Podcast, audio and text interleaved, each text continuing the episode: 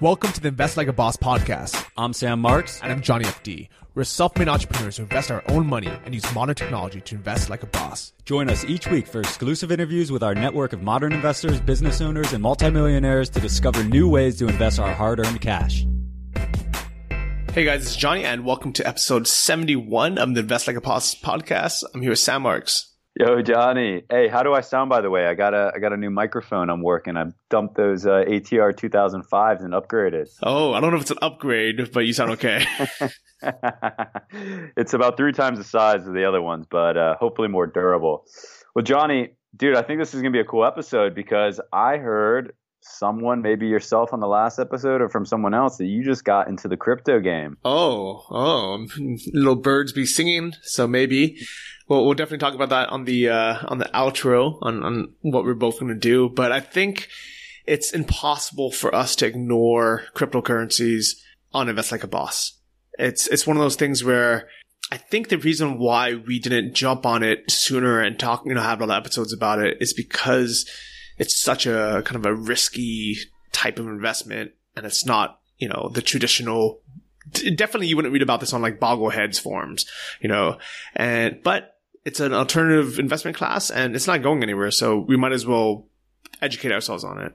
I would say eight of the 10 requests for new episodes that I see between the emails that we get, the Boss Lounge, some other places, I would say eight of 10 are on cryptocurrencies. And one of our best performing episodes with Chris Dunn on cryptocurrencies before. So lots of new things have happened since last time we kind of talked about it at a high level. Ethereum is now on everybody's mind, ICOs. So we wanted to do an episode and bring someone to talk about the difference in Bitcoin and Ethereum and touch on ICOs. We're not going to get too deep into it in this episode because that is a whole episode of itself, but we went out and got one of the best leading experts on blockchain technologies, Bitcoin and Ethereum, and that is Ivan. We'll just call him Ivan on Tech because I like calling him that, but that is that's basically his company. He's the founder and he's the blockchain expert. Yeah, that and also I, I definitely can't pronounce his last name. I don't know if you can. we'll uh, we'll we'll save face by uh, by not trying to crack it, but yeah, Ivan on Tech is a good come on. This guy's awesome. A lot of listeners have have uh, been following him on YouTube. He's explaining a lot of these these technologies and these new trends in layman's terms. So we're gonna have him on, man. So much to talk about, Johnny. Yeah, definitely. So if you guys aren't familiar with Ivan on Tech, he is a Swedish YouTuber. Well, he's just a YouTuber. He happens to be Swedish, kind of like mm-hmm.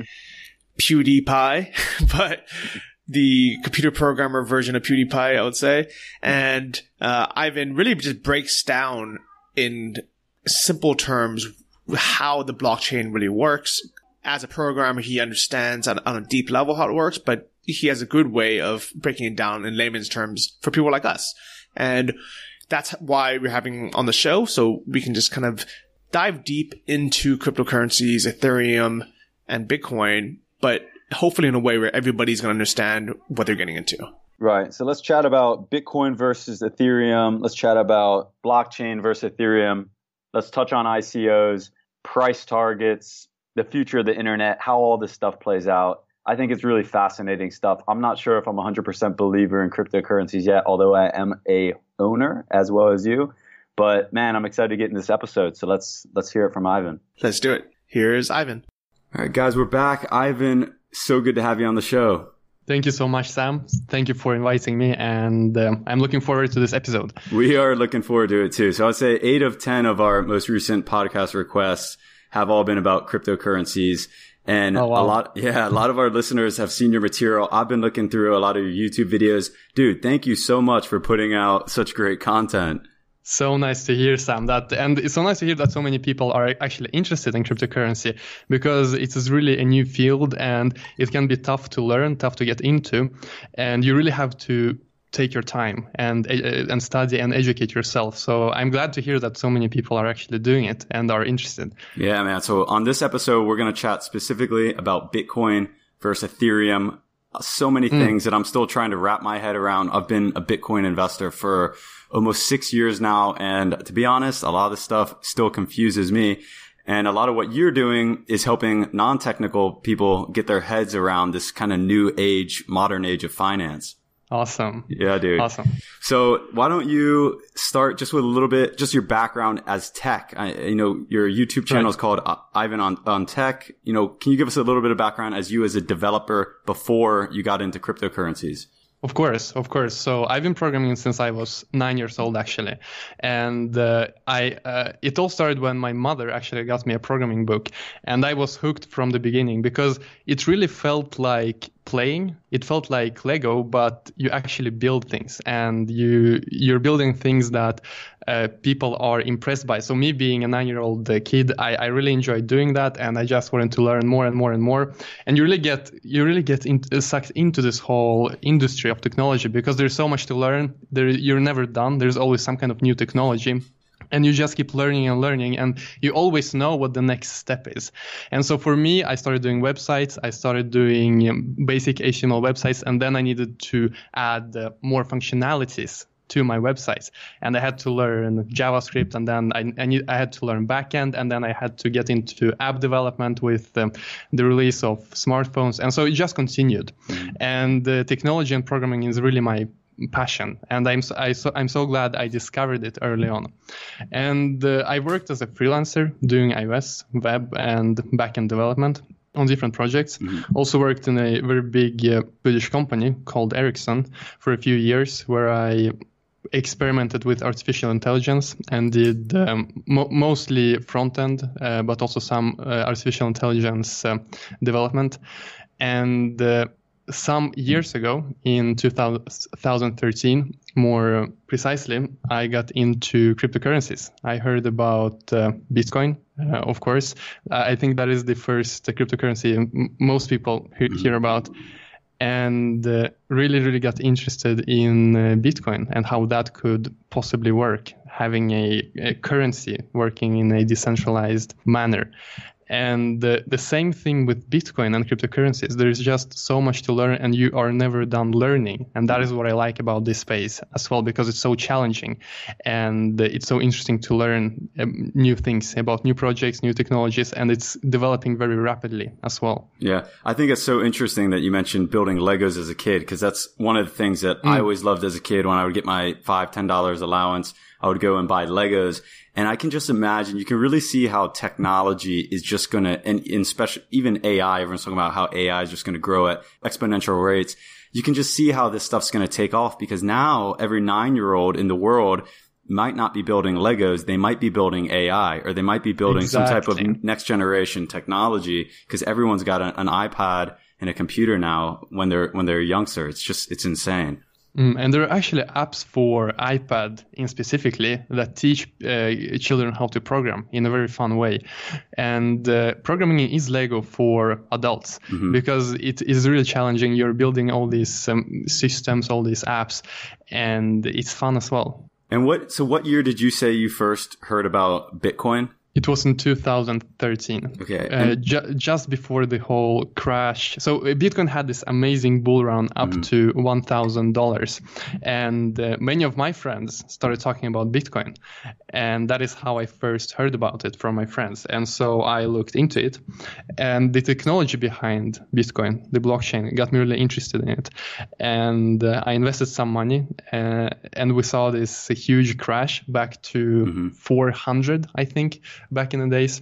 But mm-hmm. that was actually a very good learning experience for me, experiencing a crash and actually realizing that it will crash, but it will also recover. And since then, we've seen several crashes as well in Bitcoin. Yeah. And having experienced a crash early on uh, got me this foundation of uh, of experience, knowing that uh, long term, if this is a good technology, it will recover. And the markets don't only go up; they also go down sometimes. And uh, I think that is something with cryptocurrencies. Many people many people get worried when Bitcoin drops maybe by 10, 15 percent and everyone is so accustomed to this constant, constant bull run. But that, that is the thing; it doesn't always go up. Sometimes mm-hmm. it goes down as well. Absolutely. So fast forward to today. How much time do you spend looking into looking into studying, analyzing cryptocurrencies compared to other tech work that you do in the field? I think I spend about two to three hours a day just wow. researching and learning about new technologies. Uh, and I think it's important to do as a programmer that you have your uh, your passion and mm-hmm. that you are willing to spend time learning about new technologies. Mm-hmm. And for me, the blockchain is my main focus nowadays, and that is uh, uh where I spend most of my spare time and um, developing developing my knowledge base. Uh, and also, I have my YouTube channel, Ivan on Tech. Mm-hmm. Uh, and so a lot of material goes into that as well. Whenever I learn something new, I do a video about that and share with the world. And for me, it's a very good way of both educating uh, the world, but also educating myself. Sure. Because when I can explain it to other people, I know that I have learned it myself. Definitely. Definitely. So I actually got my first real take on Ethereum through one of your YouTube channels, YouTube video channels. And I'm still fascinated by Ethereum because I just heard it for the first time maybe six months ago. We did a, an episode on cryptocurrencies about mm. February. And that was the first time actually on the episode that I heard about Ethereum. And since then, it seems like everyone I know is crazy about Ethereum, but I didn't right. realize that Ethereum is actually much, much deeper than just any type, a single, a solo type of, of, uh, new cryptocurrency. It's much, much deeper. Mm. So hmm. that's what I really wanted to focus this episode on is getting your take on what the difference in Bitcoin and Ethereum is and, you know, what are the values and the futures of, of both of those, those call it products, platforms. You can see call them so many different things, right? Mm-hmm. No, you're completely right. Ethereum is very, very different from Bitcoin. And that is something I think many people should understand when they are getting into this space that Ethereum is not just a version of Bitcoin, uh, just some kind of modification of Bitcoin. It's completely different and has a completely different use case that we're going to talk more about on this uh, on this episode. So, first off, Bitcoin was started by who knows, right? There's a, a Japanese name exactly. on it, right? And I and yeah. I kind of get like looking back at Bitcoin why someone might not want to put their name on it because when you go up against the banks, when you go up against governments, a lot of time bad things happen. But it seems like there's people behind Ethereum and they're not afraid to put their name on. Isn't that correct? Yeah, exactly. So Ethereum has a, a leader, and that is Vitalik. Although I read that Vitalik wants to slowly step down as the main Ethereum person. And there are pros and, con- and cons to both approaches. So as you as you mentioned, the creator of Bitcoin is called Satoshi Nakamoto, and no one really knows who that is. It can be one person, it can be a group of people, but we have this uh, anonymous um, person or people who created it. And this really forces the Bitcoin community to develop different procedures and to really agree on how to take Bitcoin forward, how to develop Bitcoin um, going into the future. And we've seen, for example, with the scaling debate uh, for the past um, couple of years, that it is a very difficult task because there's no clear leader. It's very diff- difficult to agree on. Uh, on anything really. And so this forces the community to do that anyways. And although it is inefficient, it is really at, at the core of decentralization that there is no one person or one guru that uh, that tells people how how things should be. And so in the case of Ethereum, we have we, we have Vitalik and uh, everyone looks up to Vitalik, and he's a he's really a genius, and uh, he managed to build this uh, this system, uh, and it is more efficient in in the way that uh, Vitalik can influence a lot of deci- decisions. Mm-hmm. But there's also some cons to that. And I don't know if you have heard, but there was a news, this fake news that Vitalik was killed. Mm. And the, the price was just uh, destroyed after that news. And it was just a hoax. Uh, and so many investors in Ethereum and many people really, really believe in Vitalik as a person. And uh, that helps Ethereum in this way that it's more efficient to reach consensus to make decisions. But it's it is also um, having one person that is um, uh, that that has a lot of attention could also be something negative, and. Uh, I just think that Ethereum has a, a, bit a bit different of a use case compared to Bitcoin, and uh, it's it's not going against the governments and it's not going mm-hmm. against the banks in the same fashion as Bitcoin. Uh, Ethereum is just a platform for decentralized applications, and people can build. Uh, anything they like on, on this platform. And so it could be one reason, but uh, I'm sure being Vitalik it could be dangerous as well. I, I don't know how, how he feels about that, mm-hmm. but yeah, he, his decision was to make it public, and there are some pros and cons to that. So when you look at Bitcoin and Ethereum from a technical standpoint, which do you right. think is actually more what what impresses you more? Was it Bitcoin being kind of a, an innovator and pioneer and and putting it out there, or is it Ethereum sort of kind of building on, I don't even know if you would say building on top of kind of a foundation that Bitcoin laid or what would, what would mm-hmm. impress you more? What impresses you more as a, as a developer? So currently I'm more impressed by Bitcoin actually, and that is because Ethereum is still in a very early stage. Mm-hmm. And so if Ethereum manages to solve the different scaling issues and to really become this vision they have laid out, then I would change my uh, preference to Ethereum. That that would be my most uh, uh, the project I'm most impressed with. But so currently I'm very very interested in Ethereum, but mm. it is still an experiment, and I think it's important for everyone to understand that Ethereum is still in a very early stage, and um, all of these uh, ideas that people have laid out and the visions for Ethereum still have to come to fruition. Mm-hmm. And I, I'm personally, I'm sure they will, but we still have to see how the development goes from today and going forward. And it's still a very young project. Mm-hmm. It uh, it is just a couple of years. I think it was in 2014 that Ethereum had uh, their crowdfunding, and uh, now we see the, the major use case of Ethereum currently is ICOs while the grand vision is to have um, any kind of decentralized application running on Ethereum. Mm-hmm. And uh, for me personally, I want to wait and see a couple of years how how this grand vision will play out. Interesting. So Ethereum is not the same thing as blockchain. Is there is there comparables in what Ethereum is and the foundation of blockchain? Uh, okay, so both Bitcoin and Ethereum use the blockchain technology. Okay. And the blockchain technology is really at the core of almost every uh, cryptocurrency, mm. except a couple. For example, we have IOTA, a cryptocurrency that doesn't it, and it it doesn't use um, uh, the um, blockchain. Mm-hmm. They have their own implementation called Tangle. But so almost all cryptocurrencies use the blockchain.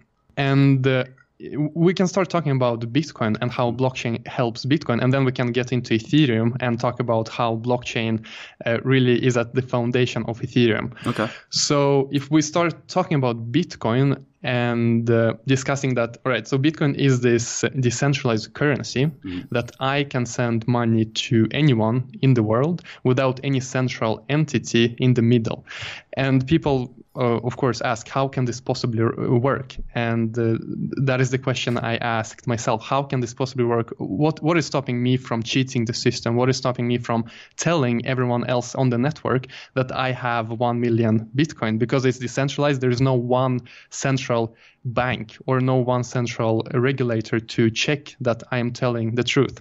And so this is where the blockchain comes in. And it is a data structure, a database of all of the transactions that ever happened on the Bitcoin network and everyone has a copy of this data structure of this database.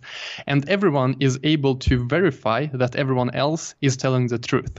This is a very basic um, overview of mm-hmm. what the blockchain is. It gives the bitcoin uh, the opportunity, the possibility to function in this decentralized way where I don't need to trust you, you don't need to trust me, we don't need to trust anyone. We can always check so that the other people are telling the truth. Mm-hmm. And if we now transition into Ethereum, how is Ethereum different? And so Bitcoin in itself is just a currency application running on the blockchain. Mm-hmm. And so what people start people started thinking and um, had this idea what if we could build any application in this decentralized manner? Well bitcoin is only a money app. What if we could build any app that runs in this way.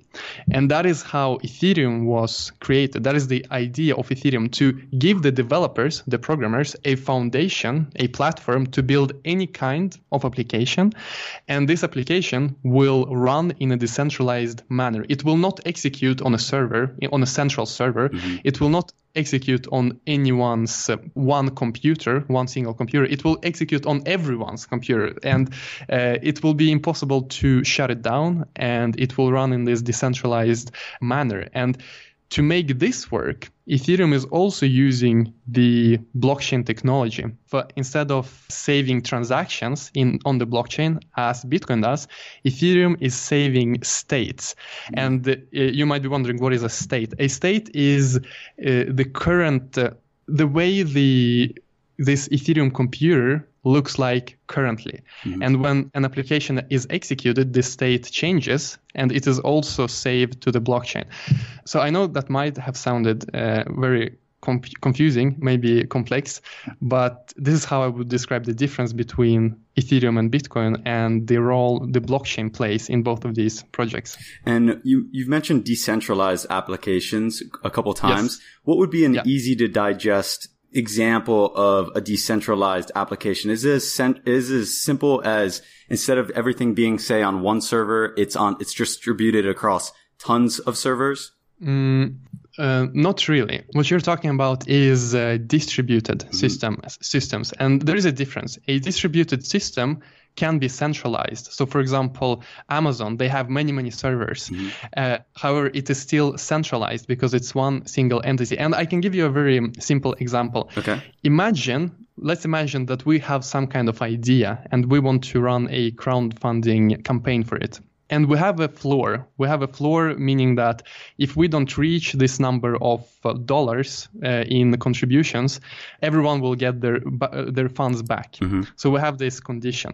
One way we could implement it is in the central manner, and this is how Kickstarter starter works, meaning that we have a server that keeps track of uh, how much money we have collected. And if we don't reach this floor, it will just send the money back to the contributors. Mm-hmm. That would be a centralized version. A decentralized version would be that we have a decentralized application running on, for example, Ethereum, and all the contributions would be sent to that uh, decentralized application. So people are not sending money to us. People are sending money to this decentralized application. And this decentralized application checks how much money is collected. And if we don't reach our floor until this certain date that we have specified in the in the in the smart contract in the decentralized application, the application itself will send back the funds to the contributors. So this way, no one can alter how this decentralized application functions. No one can just go and change the code for decentralized applications uh, application. It is impossible. And so people who contribute money to our fundraiser can be 100% sure that if we don't reach our floor, uh, the funds will be returned. Mm. However, in the case, uh, in the centralized case, people need to trust the middleman. For example, the Kickstarter, that their server will function properly mm. and that their server will make all the right decisions. While in the decentralized case, they can read the, the code themselves, uh, they can verify the code for the decentralized application, mm-hmm. and uh, really be 100% sure that they're sending money to a smart contract, to a decentralized application. When I say smart contract, you can just replace it with decentralized application. They are really two, two words for basically the same thing. Uh, and so this is the difference uh, between centralized and decentralized applications. Yeah. And so when when we talk about Ethereum, that is that was created. That is that is a base of code that someone wrote and created, correct? Uh, yes. So Ethereum in itself is a protocol, mm-hmm. and when you download the Ethereum client, you are a part of this Ethereum network and Got you actually execute the smart contracts written by other people. And uh, th- this is how it works. And mm-hmm. the code for smart contracts, the code for decentralized applications, it is stored on the blockchain. And the code for Ethereum, the code for the actual platform is in your client that mm-hmm. you run on your computer. Okay. Cool. Man, this stuff is, it just keeps evolving and evolving in my mind. I'm getting more and more questions as we go along. But it's the, a rabbit hole. Yeah, it is a big rabbit hole. So the, the group that, that created Ethereum, what are, what's the incentive to them? I mean, obviously there's a commercial aspect to this somewhere, right? They're not just doing this as a, as a public service. Yes. So when it comes to Ethereum and when it comes to really any decentralized application, decentralized token on on a blockchain technology, there's always some kind of economy uh, built in into the, the decentralized applications. And so Ethereum has its own native token called the Ether. And when you want to execute smart contracts on Ethereum, you need to pay uh, the network in Ether so that people who run your code actually get compensated. And because you can write any code on Ethereum, it also prevents spam because I can write some kind of crazy program that just executes um, millions of operations, but I will have to pay for every operation. And so this is a way to eliminate spam as well. And because the Ethereum uh, creators reserved a substantial amount of Ether to themselves, this is how they are rewarded. And also, Ethereum had their ICO in 2014. And so people actually crowd crowdfunded the project with uh, Bitcoin. So you could participate in their ICO and buy Ether back in 2014 uh, with Bitcoin and get some Ether very cheaply compared to the prices now. Uh, and so this is how they were initially funded. But because they have so much funding in Ether and Ether has really exploded to $300 currently they they're just having salaries is like a normal company Right. uh, and the developers who work on ethereum uh, i'm sure they're receiving salaries So everyone that's going around saying, I just bought Ethereum, I just bought Ethereum, I just bought Ethereum, I, I've probably heard it 10 times a day. They're mm-hmm. really buying Ether, correct? yes so ether is the token mm-hmm. that you use in order to pay for smart contracts on Ethereum. Mm-hmm. So, and this is the main difference between Ethereum and Bitcoin. Ethereum, at its core, is not a currency, it is just fuel for decentralized applications. And uh, it can be treated as a currency, uh, li- like people are doing now. They're trading it, and you can buy things with uh, Ether if you find someone who wants to sell you goods and service, services for Ether. So it can be used as a means of exchange, but at its core, it is the fuel for decentralized applications, while Bitcoin is purely a currency and uh, nothing else, really. And can you buy Bitcoin and Ethereum in m- most of the same places? Uh, yes. So if you live in the US, you can probably use Coinbase. I live in Sweden. I can also use Coinbase. So I think many countries can just go to Coinbase and purchase uh, Bitcoin, Ethereum, even Litecoin uh, with um, normal dollars.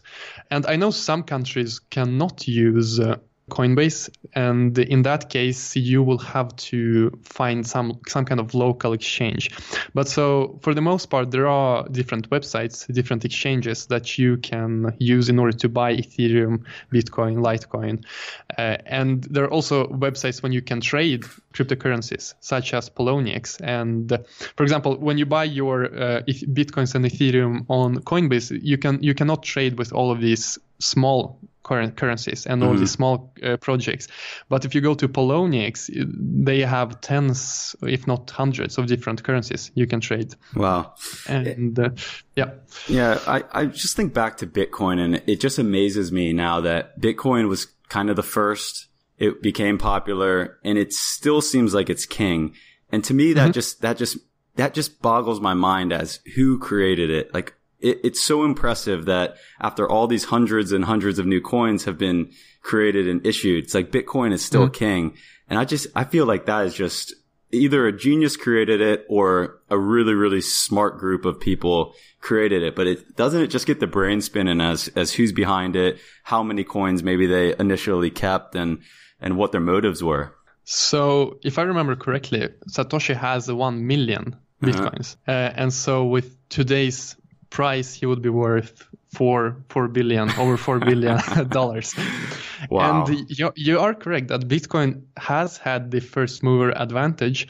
And in the cryptocurrency space, as well as in many other industries and um, spaces, we have a very long tail. So mm-hmm. if you look at the prices, uh, Bitcoin is at uh, uh, currently 4,600 and then Ethereum at 300. And then it just, uh, it, it, it, builds this long tail of hundreds of coins that are not really worth much compared to uh, Bitcoin. Yeah. And uh, I agree that it's, it's very interesting to speculate who, who Satoshi is, but no one knows for sure. There are a couple of different people who might be Satoshi that people think could be Satoshi. And there is actually one person who claims to be Satoshi in the Bitcoin world. However, in my view, I, I, I wouldn't trust him. It's a good way to get famous quick. yes, yes, because um, so um, there is this person called Craig Wright, mm-hmm. and he claims to be Satoshi Nakamoto. But it's just the fact that it's so easy to prove that you are Satoshi. You just need to move a hundred of a Bitcoin from the Satoshi Nakamoto account. If anyone can just move some kind of amount of Bitcoin from that account to another account, they prove that they are Satoshi. But he hasn't done that. And of course, I don't know for sure, but that would really convince me. If someone can actually move Satoshi's funds, then we know for sure who Satoshi is. I always had this theory that it was Elon Musk because when he founded PayPal or, or the company that became PayPal back in the day, it seemed like mm-hmm. that was his vision was to create a new digital currency, not to exactly. create, not to create an online bank. So I've always had this suspicion that it was him and why put his name on it when he's got all these other projects and probably doesn't want to go up against banks and governments with everything, with all of his other ambitions that he mm-hmm. has interesting version. I don't know. I honestly don't know because the, maybe it was some, Ivan on tech.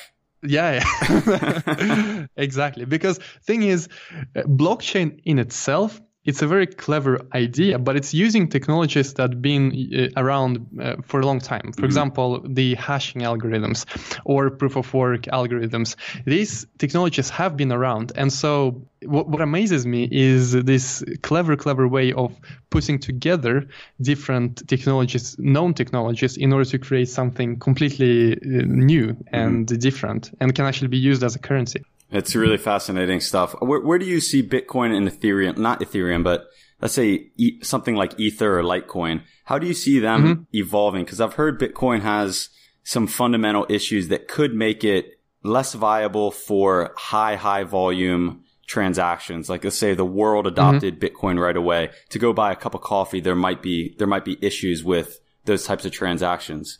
Mm-hmm.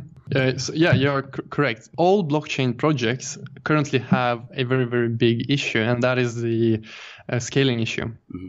And because it is the main challenge of a blockchain uh, project is to reach consensus on the network, meaning that all the different nodes should agree on the truth because we don't have a central entity telling us what has happened. And so there's a lot of overhead with that.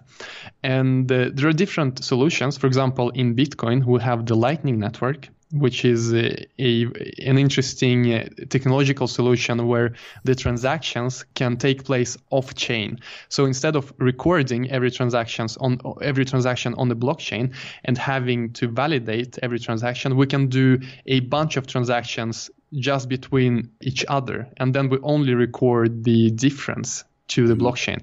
So you and I could do millions of small microtransactions and uh, we would only record the actual result to the main blockchain. Mm-hmm. And this we have Raiden, the Raiden network in Ethereum, which is a similar concept uh, but makes the whole Ethereum network faster and uh, executing smart contracts faster. So there are different solutions. As of the use case of Bitcoin, I think we there are several different paths. So one path is that Bitcoin will just be a store of value. Maybe that you do not transact with Bitcoin in your everyday life, but mm-hmm. you have this secure uh, store of value, much like gold. Uh, mm-hmm. That could be one one way this could develop. Mm-hmm. But I uh, personally I think that we will use Bitcoin in our everyday transactions because uh, there are different ideas how to scale this. And much like the internet was slow back in the days, and you couldn't even download the picture, it took forever to download the picture. Uh, which, pi- which, surely... which, picture are you talking about, Ivan? exactly. Uh, but slowly but surely you you could, and then people wanted to watch videos on the mm-hmm. internet internet, and that was slowly in the beginning, but uh, in the end, you could watch videos, and maybe in the future, people would uh, will want to go in, into the VR worlds in the in your browser, and that will be slow in the beginning. Yeah. But sooner or later, this these problems will be solved, and I think we might see a similar development with um, Bitcoin and Ethereum as well. That yes, they are slow today, but as more people use it, the more challenges they will have, and they will solve the challenges, and then they will just face new challenges, just like the internet does. Oh, it's a great comparison. Great to see this timeline of how things evolve and how quickly things have evolved, especially in our in our lifetime, right? Mm-hmm. You know, with the internet and the the slow pictures downloading and and just you know what kids are going through today with access to the internet and access to all this technology and applications. I think it's it's really exciting, and the the whole concept of decentralized applications. It's it's still a little vague to me, but I can see the future in it. And I know you're a visionary mm-hmm. guy. I know you think about the future of the internet. I'm sure. What, how can how can Ethereum kind of help pave the way for the future of the internet? How can decentralized applications play a bigger role in the future of the internet? Mm-hmm. Very good question. And uh, so, if we think about how internet developed, first, first we had Web 1.0, which was just text basically, and uh, then users demanded more features. We wanted to have social networks. We wanted to actually create accounts on different websites, and that is what Web 2.0 was. That you can actually have these interactions online Mm-hmm. But both, there is a common uh, theme between Web 1.0 and Web 2.0, and that is that everything works in a client server infrastructure, that we have our browsers and they connect to servers, and the servers decide what will happen and what the browsers will get back from the server.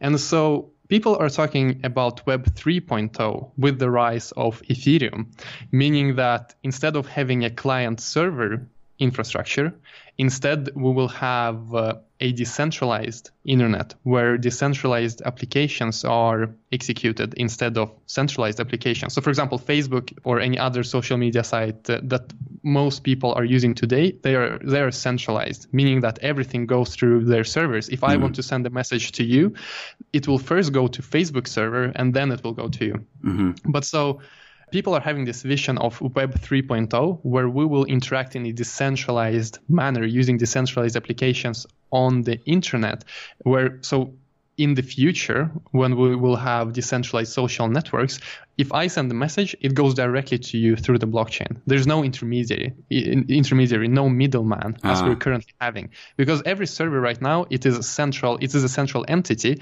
meaning that it can be shut down, and it is also a middleman. Mm. While in Web 3.0 there will be no middleman.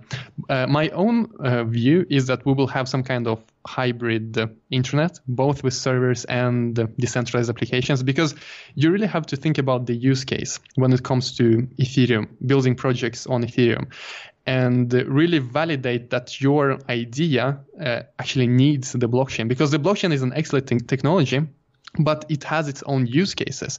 So if you need a decentralized application, if you need this uh, ledger that is um, uh, that everyone has access to, if you need a transparent system, then of course blockchain is a very good idea, and I think we will see more and more use cases of that on on the web.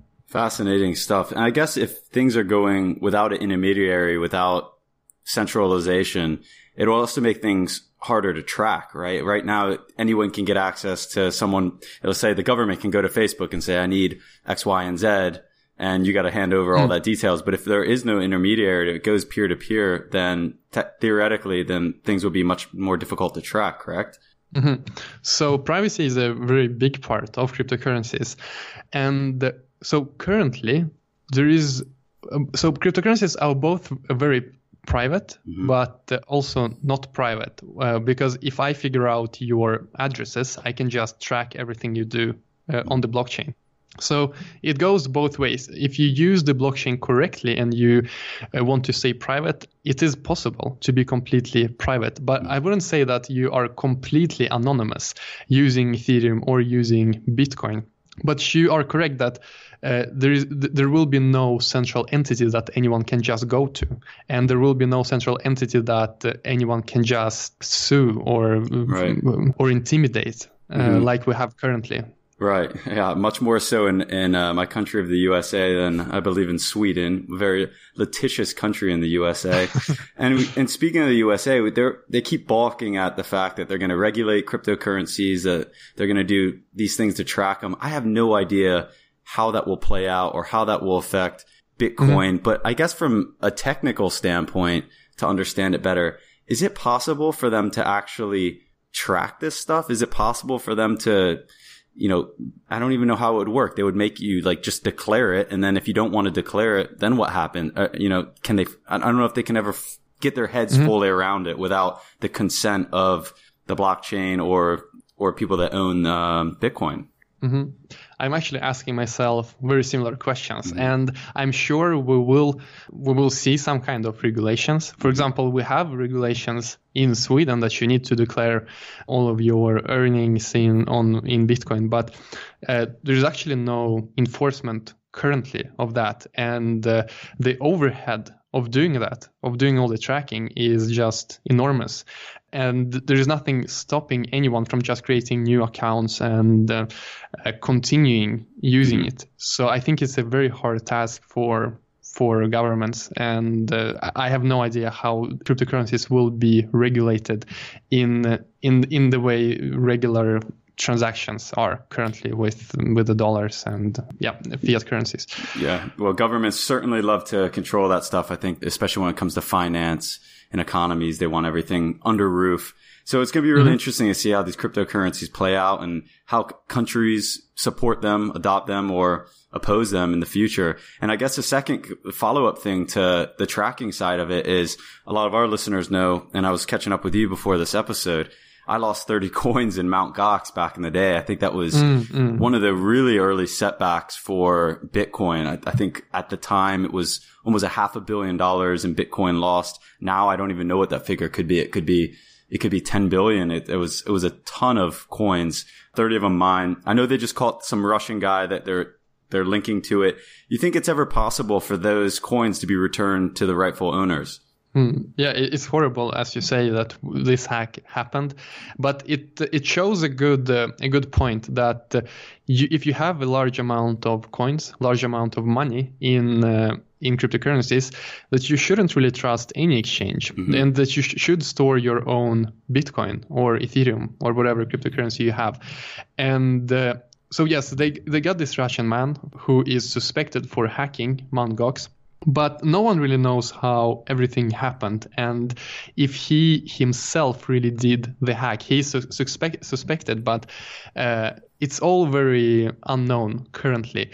And when it comes to recovering the coins it it comes down to the private keys. Who has the private keys to the accounts that currently hold the stolen bitcoins? And mm. i'm sure there are many many accounts that do that. I, I can't imagine that it's just only one account and so, in that way, there is no actual way to enforce this recovery. Uh, the only way to recover is to uh, sue this man or maybe some other some other people and and then get him to release the private keys. This is the only way I can imagine because if if the law enforcement doesn't have the private keys, there is no way for them to do anything when it comes to actually recovering the coins. I'm gutted. I was really hoping you were going to say, yes, absolutely. They're going to be returned to you within 24 hours and you'll have 30 more Bitcoins in your wallet. yeah, that would be awesome. I'm sorry for your, for your loss, Sam. I mean, it's horrible that happened. Well, you know, th- but to go to, to your comment about not saving them, especially on one exchange, at yeah. least I had the, the foresight. I, I bought 60 at the time and I had moved half away uh, and this was mm-hmm. relatively early on, but this is, you know, this is one of, uh, one of the challenges with being an early adopter. And also, you know, I've, wait, i have at least made way more money with the coins that I, that I, am still holding. Hopefully not mm-hmm. touch wood safely than I lost in, in Mount Gox. So it's one of the challenges of being an early uh, adopter, but also one of the, the exciting parts and the thrills and also the opportunity of being an early adopter. And who knows, you know, we might look back in 20 years from now and say people that bought today when Bitcoin was at 5,000 were early adopters. We, we don't really know how far it's going to go, but that's also part of the, the excitement and thrill. And certainly one of mm. the things that's driving the, this massive upward trend in cryptocurrencies. Yeah, of course. And so one thing I've been thinking of just just yesterday and a couple of days ago, and that is that only 21 million people will be able to hold one Bitcoin. If if we just gave out one Bitcoin to to people, we would only be able to give 21 million people one Bitcoin because there never there will never be more than 21 million Bitcoins in existence. And if you take into account how many Bitcoins are simply lost because mm-hmm. people lost their private keys, it's even less people. Yeah. And if you only own one Bitcoin and uh, cryptocurrencies go mainstream, I think it's well enough. I mean, it's uh, it, I, I think it it will be a lot, just one single Bitcoin. Yeah. Do you have a price target that you think will happen maybe in the next five years for Bitcoin if it continues to, you know, if something catastrophic doesn't happen, but it continues to plug along? So my gut feeling is that it will it has a very bright future and it will continue to rise and rise. We might see crashes in the short term, of course. No one can be 100% sure that it won't happen.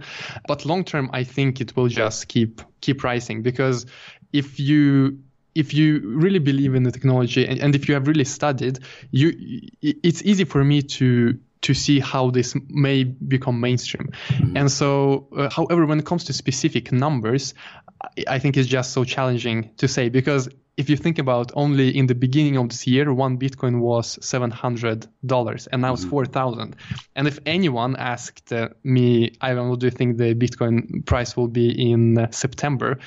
I wouldn't even dream of four thousand. Right. But uh, I think it will be worth tens of um, thousands of dollars in a yeah. few years. But I mean, I'm not a financial advisor. It's just yeah. my gut feeling, my unprofessional yeah. gut feeling. Well, I think it's fascinating to have people from from very heavy technical backgrounds like yourself to come on and give us a value proposition and the understanding of the technical side of it. We've had all types of people come on and give price perspectives. John McAfee, who created McAfee Security, real famous guy for different reasons. I just bought a, a, comp- a, public company and is trying to make it into the biggest, I think, Ethereum or Bitcoin mining company. But he's saying he thinks Bitcoin will be at five hundred thousand dollars exactly. in, the next yeah, decade. Yeah. I know a lot of people saying a hundred thousand. I originally was was looking at it as if it could become a top twenty five currency in the world. You know, if it basically became the, the money supply of the Chilean peso, it could uh-huh. easily uh-huh. surpass ten thousand. Right. And could could Bitcoin become a top twenty five currency in the world? Absolutely, right? Like who who's buying mm. the Chilean peso? So exactly. I think I think exactly. that there, there's tremendous upside as well, and we'll just have to see how it all plays out. It's, it's, it's super interesting. And you know, as cryptocurrencies, what what excites you most, Ivan? What's what do you like the most? You're you're a new age guy, tech background. What excites you when you start looking at, at cryptocurrencies and the future of how they, they can play into our everyday lives? So for me, it's actually that people in unstable countries have a way of storing value and that they can trust more than their native currency. Because uh, my family is from Belarus and uh, I actually know first firsthand how it is not knowing how much your currency will be worth tomorrow. And uh, so when they moved from Belarus, one dollar was worth 2,000 rubles. And just 10 years after that, it was uh, it was 30,000 rubles. Mm. And so it's just this huge devaluation of, uh, of currency. And th- that is actually what excites me the most. And where I see Bitcoin today, currently, already doing a lot of good. Mm-hmm. That for example, people in Venezuela or somewhere else where the currency cannot be trusted really. It's currently, their only choice is to buy dollars, or before Bitcoin, the only choice was to buy dollars or euro or some other stable currency. But now they can just open an account and uh, buy some Bitcoins. It's very easy and very straightforward. So that is what is exciting the most currently today. But in the future, I'm very excited about the Web 3.0, how we can have decentralized um, uh, applications in different fields. And I'm also excited when we come to a point where governments start accepting decentralized applications, for example, or cryptocurrencies, because there are so many use cases mm-hmm. that you can uh, implement on Ethereum or on other uh, decentralized platforms. Just a, a, couple of days I was talking about on my channel a use case for keeping track of how many days people have queued for apartments. So I can mm. just give some uh, backstory. Here in Sweden, if you want to rent a uh, an apartment from the government, you can uh, uh you can place yourself in a queue, and the person who has the mo- the most queue days, so each day you you get a point. So th- and if you have the most points, you get to choose an apartment, and they will give you a contract. However, there's also this this corruption issue. We've seen several cases where politicians and uh, yeah, these people running this queue uh, put their children in front of the queue or their relatives in front of the queue. And if we just had a decentralized application keeping track of everyone's points, everyone's queue days, this wouldn't be an issue. So this is a perfect application of decentralized applications, the, keeping track of how many days each person has mm-hmm. accumulated. Mm. And when we see when we see decentralized applications actually uh, contributing to society, that that is something I'm really excited and looking forward to. So much fun. And what about the future of all these coins? We got ICOs coming out, new coins being issued and created all the time. I still think mm-hmm. it's incredible that Bitcoin was created and seems to be continue to be unthrown by coins that could theoretically just build on its foundation. With all these new coins coming out, are they that much different than Bitcoin? Or are they are they fundamentally the same and trying to put a cool name on it? Mm, so we've seen many ICOs in just uh, uh, last few months, mm-hmm. and it is a really really hot market many of the coins have their own application. They try to build, for example, some kind of website, and on this website you will use coins for some kind of specific purpose. Mm. And so they try to build a decentralized application where the coin will be used for uh, some uh, performing some kind of action. And so they're not the same as Bitcoin. Uh, currently, we're seeing ICOs that are launching on Ethereum. So people are actually building other coins on top of Ethereum. And most of these new ICOs are actually other coins that are built on top of Ethereum. Wow. It's very popular currently. Cool. And uh, you you can make a coin like that in in a few hours and uh, that is something also I want to communicate to everyone that just because it says an ICO doesn't mean that it required some kind of uh, professional people. Just because it's a blockchain project, it doesn't mean that it will succeed. And so we've seen many scams with ICOs. Mm. We've seen many hacks with ICOs, people who are just deploying these uh, crowdfunding contracts without really knowing how to create these contracts in a secure way. But uh, when it comes to it, I th- comes to it, I think ICOs have really revolutionized the way we do crowdfunding, and it's really incredible that we have this new way of uh, funding mm-hmm. projects and companies. So in general, it's a very good invention and a very new, good concept. However, currently the market is just so crazy, and uh, because it's so new, investors don't have experience of evaluating these right. ICOs. Because you're really investing in a technology startup, and you need to be sure that they have a team, that they have good track record, that you check their code. And so this is actually something I do on my YouTube channel. We go to different um, uh, ICO projects, on to different blockchain projects, and we actually look at their code and we examine: Are is this project even active? Does, does it have developers? Are people developing the code base? And so there are different things you need to think about when investing in ICOs. But generally, I, I'm personally very glad that we have this new way of funding. Uh, and that is basically that I can create some kind of app on the blockchain. I can create uh, tokens I can sell these tokens to people. And if it has a good use case and the app grows in user base, these tokens will be more and more valuable because often these to- tokens are used for something in the app. So you need these tokens to actually use the app. And so if the app is really good and more and more people are using it, the demand for my tokens will go up in value. And this is why people are launching ICOs. They hold a substantial amount of these tokens themselves. Mm-hmm. They do a crowdfunding and sell a portion of the tokens to the public. And then they try to get their app as popular as possible so that these tokens are uh, appreciating in value. That being said, there are also a lot of scams that do that as well. You just create a token in a, in a few hours. You you put up a website, you put up a PDF with your white paper.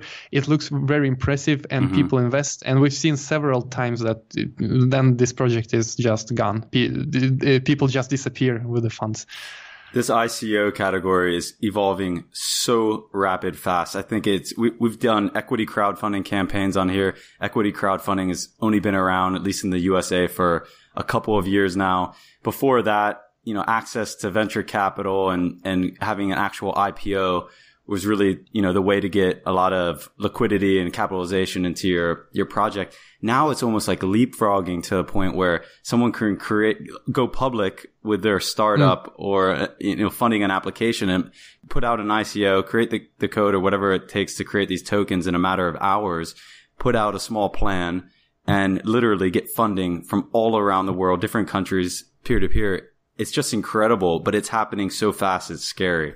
It's happening very fast. If you look at the chart over how much money is raised uh, in ICOs in total, it just explodes during this summer. So just uh, in August, June, and July, this chart just goes through the roof. Uh, if you just Google like ICO total amount raised, you will find this chart on Google. And this actually got to a point where China decided to ban all ICOs. And mm. this is very recent news that came out uh, just a few days ago. Uh, and so they are actually banning all ICOs, uh, at least temporarily. Uh, they have hinted that you will need some kind of license in the future. But so I think we might see regu- more regulations when it comes to ICOs because, as you mentioned, it's just been so so crazy and it's mm. moving so fast, and they are really feeling that they need to catch up. So China just said, okay, we, we, no ICOs from now on, and we will think about how ICOs will uh, function in the future. Maybe you will, you will need some license, maybe you will need to apply in some way, but th- this is the current development. That's interesting. I'm in Hong Kong right now. Everyone's talking about cryptocurrencies, and if you ban the Chinese from it, it's just going to make it more desirable and to find ways to do it. So right, things happening right, right. fast. Ivan, thank you so much for coming on, man. Tell us how we can hear about more YouTube channel and, and maybe some upcoming things. Yeah, so you can find me on YouTube, Ivan on Tech. If you're interested in uh, blockchain projects, if you're interested in actually understanding how this sphere works, how blockchain works, how different projects on the blockchain are doing, because as I mentioned, we uh, we look at the code and I try to explain it in simple terms how a specific project is doing. So if you want to learn more, visit me on YouTube. And uh, thank you for having me on your show, Sam. Man, much appreciated. We love your content. Thanks for your commitment in helping us less technical people understand this new age of finance. We'll leave links to all the material in the show notes. You're the man, Ivan. Appreciate you coming on. This has been a lot of fun. Thank you very much, Sam. Thank you very much.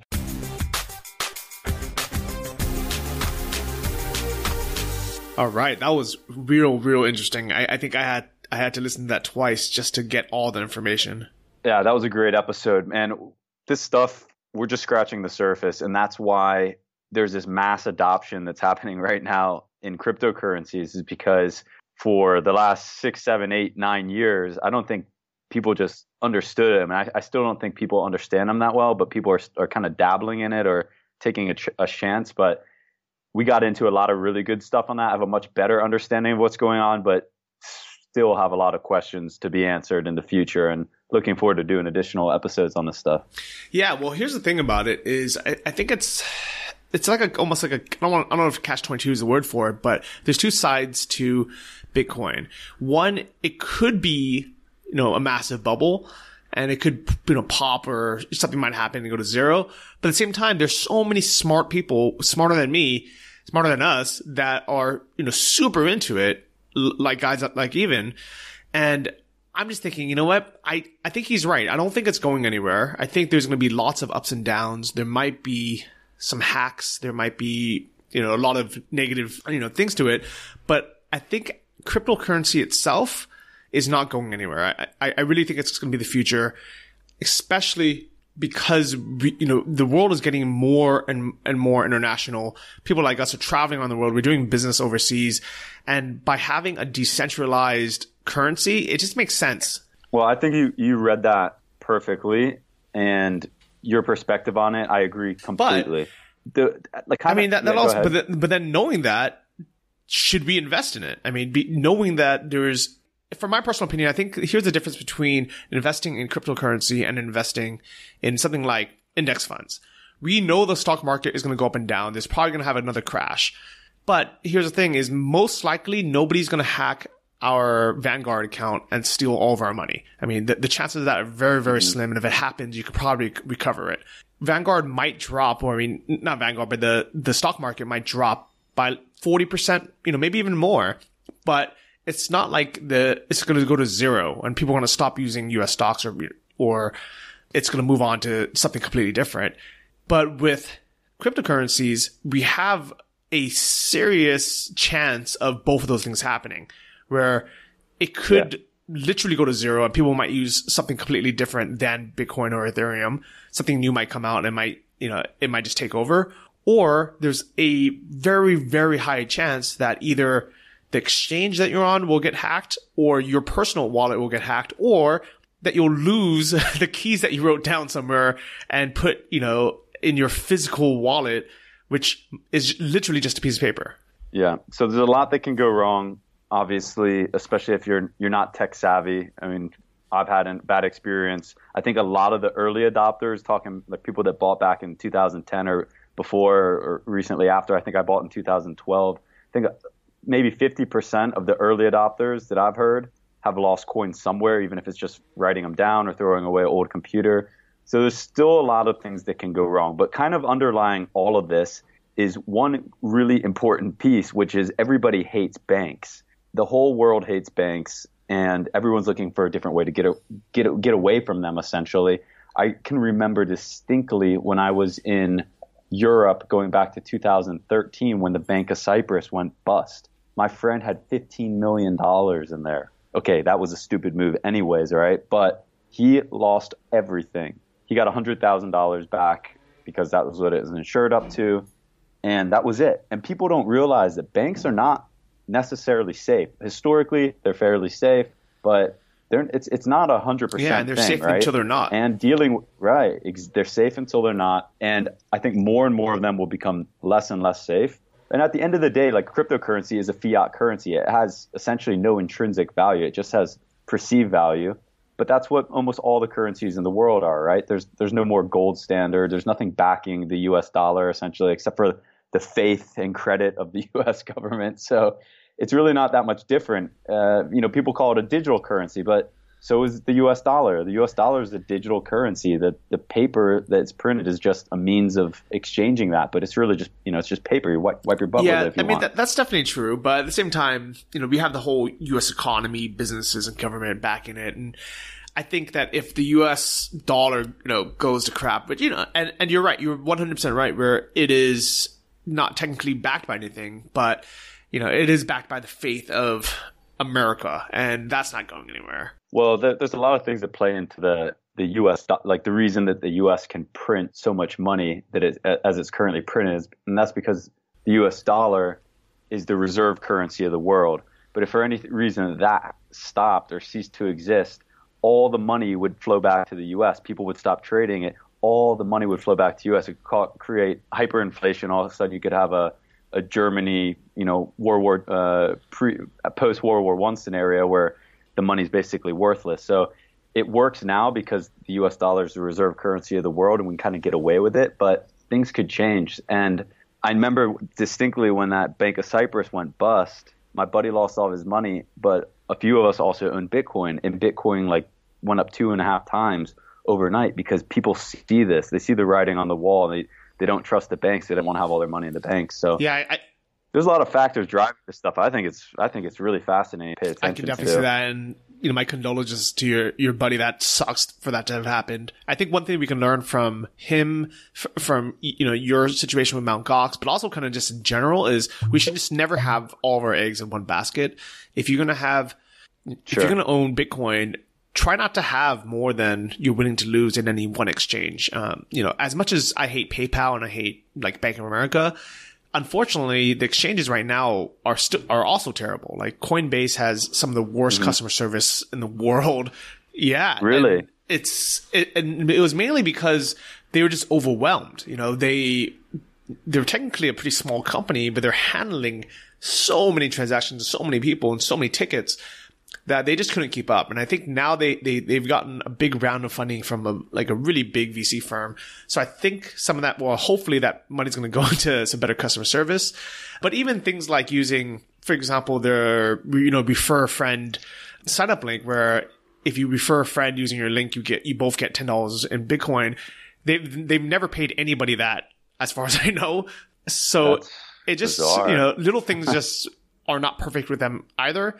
I think until we can spend Bitcoin or Ethereum or whatever it is on a credit card or on Apple Pay, just like we do, you know, with our traditional banks, there's always going to be some kind of issues. You know, I wonder how the banks get involved in this. This would be good to get someone's opinion. I don't know if you have an opinion on it, Johnny, but that may make people feel more comfortable if, say, Bank of America all of a sudden says, you can store your Bitcoins with us. It's, you know, safe and backed by the U.S. government. But I don't know. I don't know what's going to happen there, or how that would change the game for cryptocurrencies or for government policies. But that would be interesting, and I'm sure it's something that most of the banks are at least taking a look I at. Hope so, or they might be like Kodak and just sitting back, just thinking, "Oh, you know, we're going to be fine."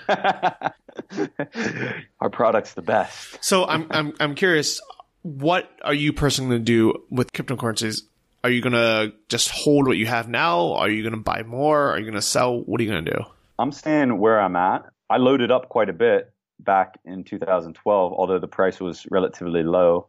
But I, like I see it as something that you know, Bitcoin. I've heard people. I think John McAfee just said that he thinks it will go to 500,000. I've heard a lot of people, including myself, say it'll go to 10,000. Now a lot of people are saying it's going to go to 100,000. I just think it's fun to be part of and have a little piece of but I don't think it's going to replace traditional fiat currencies anytime soon, or or you know U.S. dollars or euros. You know, it could become a pretty big thing in five years. But because I had a bad experience, I, some of our listeners that are big crypto enthusiasts, my friend owned CoinMX, which was one of the biggest exchanges after Mt. Gox. They got shut down by the U.S. government because they didn't have a money transmitting license. This was before, I guess, Bitcoin was thought of as money, but they ruled it as money. That guy's going to jail. He's my friend. He's going to jail for five and a half years. But a lot of people that were using that exchange lost money. So I don't know how, who you can really trust except just go for the biggest one. But remember, Mount Gox was the biggest one back in the day, yeah. right? So I, I, I, think if anything, my advice to, to people would be just spread it out. You know, don't have more than yeah. whatever you're willing to lose in, in each exchange. You know, whether that number is ten thousand dollars or one Bitcoin or whatever it is, just you know, mean, yeah. it's, it's one of those things where if you are going to invest in Bitcoin, my suggestion is do not invest in anything you're not willing to lose. It's, it's, to me, it's a super high risk, super high reward type of gamble where personally, I wouldn't put more than 10% of my, my net worth in Bitcoin or any kind of cryptocurrency. I think anyone who puts 100% is an idiot because if they, you know, get lucky and everything works out and they become super rich, they're you know, still an idiot, but they're a lucky idiot. and they and they lose all their yeah, money, yeah. and they're just an idiot. And there's definitely people out there putting 100% in right now. I mean, you know, a lot. I'm sure a lot of college kids, a lot of people with their first five, ten grand, they see this stuff going. I think I don't think you would put 10% in, would you, Johnny? No, definitely not. But I I would consider putting up to five percent in, just because I do see mm. this as the you know as as Ivan said the start of the internet and when we say the Wild Wild West, we really do mean, I don't think people picture the Wild Wild West the way it was. You know, people kind of throw out that term saying, oh, you know, it's unregulated, but it really means there are people riding around in carriages jacking you and trying to steal your Bitcoin. That's what, yeah. that's what we mean when we say Wild Wild West, where there's a very good chance that even if Bitcoin or your cryptocurrency goes up in value, there is a high chance that you'll never actually get a cash out on it because either you can't cash out on it, it's going to just go away, or it's going to get stolen. Yeah. Yeah. I would put this right next to my startup investments. I would put this as generally the same risk. I'd put this generally as the same allocation in my portfolio. And I'm sitting tight. I got, you know, I have basically one, you know, somewhere around like one percent or something in. And um, but I am paying a, a lot of attention now to these ICOs because I think there's that's obviously gone absolutely insane, and we gotta we're gonna have to do an episode dedicated to ICOs. But I think some of those are pretty interesting because there actually is some intrinsic value to them if they're if they're actually used as credits Yeah, uh, for an application or, or a product. I think that's that's pretty interesting. definitely some of them do have use cases, but I've actually seen a lot now that just like I was watching one last night about the LAToken, the LAToken, and they basically were just throwing out like fancy words. It was it was actually pretty hilarious to watch. It was they, they're you know they basically said science, DNA, you know, blockchain. Here's how you create an online like pawn shop with the token. And I have a feeling, I actually, I, I'd be willing to bet money that a big, big majority of ICOs out there are either just complete ripoffs, you know, not based Yeah. on anything. Oh, God. So be careful, guys, if you do invest in ICOs. But said, you know, uh, saying all of that the, for the last, you know, 10 minutes, I bought myself some more Bitcoin and Ethereum because as much as I think it's stupid to put all of your money in crypto, I actually think it's stupid not to put any in there because there is a huge chance that this is it, it like that this is like investing you know when the internet first came out in you know the early 90s or whatever it is it is a huge gamble but if you have extra income that you don't mind you know potentially losing and and you want to jump in i mean just kind of throwing it out there i think it's almost silly for everyone in the world not to own let's say one bitcoin you know which isn't a huge gamble uh, but at the same time that one bitcoin might be worth a lot someday, especially because, you know, as Ivan said, there's less than 21 million out there ever. I agree. Yeah, I agree with you, and I think this is a this is a, great a great type of application to learn. And cryptocurrencies and this type of stuff is going to be part, a big, big part of the future. Just like the internet is now a part of the future. And if you were late to learning the internet, then you probably missed a lot of opportunities, right? So I would definitely recommend everyone, if you're whether you're 75 years old or 16 and you're looking at this stuff, learn about this stuff, read about this stuff. If you have a little bit of money, invest in this stuff because you don't have to buy one Bitcoin. You can buy like a fraction of it, right, Johnny? You can buy like ten dollars or twenty dollars or something. Yeah. So actually, here's the thing about Bitcoin. The reason why I actually decided to buy some is even though there's all these kind of pros and cons, and I, you know, you hear it, you know, it could be potentially be a bubble. The one reason why I kind of have faith in all this is because even if you wanted to buy a bunch of Bitcoin, it's actually very hard. like I, I went on mm-hmm. Coinbase and my maximum buy limit is something like five hundred dollars, and like they just don't let me buy more than that until you've established like a history with them. You have to upload mm-hmm. all these documents. You have to you know hold it for a few months. So even though it's it's it's tempting to you know to say and it's easy to say oh everybody's talking about bitcoin so it must be a bubble. The fact is most people actually can't even buy that much bitcoin because of all these rules. So uh, my advice is at least make an account. You know even if you're not going to buy any just make an account because i think it's going to get harder and harder to make accounts in the future with more regulations. And you'll quickly see that your first buy may only be for like $50 until you upload your IDs, you know, and then even then you might only be able to buy $500 worth. So, John, you said you bought Ethereum. That means you bought Ether, right? Yeah. And, and that's confusing. I'm glad, uh, that, been- yeah, that is confusing. That is confusing. yeah. So actually, I'm curious. Do you, ha- do you own any Ether? I do not. No, I'm a classic. Call me traditional. Um, I'm a Bitcoin guy. So the reason why I decided to buy some, some Ether, and, and it's not a ton, about a thousand dollars worth, is because right now it's at about $300. And because, you know, it is being kind of, everything is being built on the back of Ethereum right now, I have a feeling that even though there's a chance of it, you know, let's say going down by 50% or even going down by 100% and me losing the thousand dollars, there's also a chance that it can go up by, you know, a hundred, you know, a hundred, a hundred percent or mm-hmm. a thousand percent or even 10,000% mm-hmm. because first off, $300 is a pretty low price point compared to $4,000 for Bitcoin, but also because there's so many use cases. Right. Yeah, absolutely. Especially if Ethereum does good. It was really funny. I, I emailed my buddy who worked at Barclays in 2011. I said, Hey, are you guys talking about this Bitcoin stuff at all? I'm thinking about buying some. Do you guys, you know, do you guys have any perspectives on this? And he never emailed me back. And he just emailed me back last week from that same email thread in 2011. And goes, in typical in typical Barclays fashion, uh, just getting around to this email looks like I'm a little bit late on it. Thanks for your suggestion. just making a joke, but he actually just got into Bitcoin. So when I wrote him, it was like what, probably a hundred or less, and now it's it's close to five thousand. So pretty crazy. Yeah, that's insane. So uh, let, us let's, let's keep tabs on this. I'm sure we'll we'll talk about this a lot more because this is definitely another asset class that is you know really like by definition the most modern asset class out there for investments. Absolutely. If you guys have any suggestions on topics that you want on cryptocurrencies or experts that are in the field that you think would be interesting to have on the show, or you have an interesting story of yourself, please write us or join the Boss Lounge and share it. Yeah, definitely.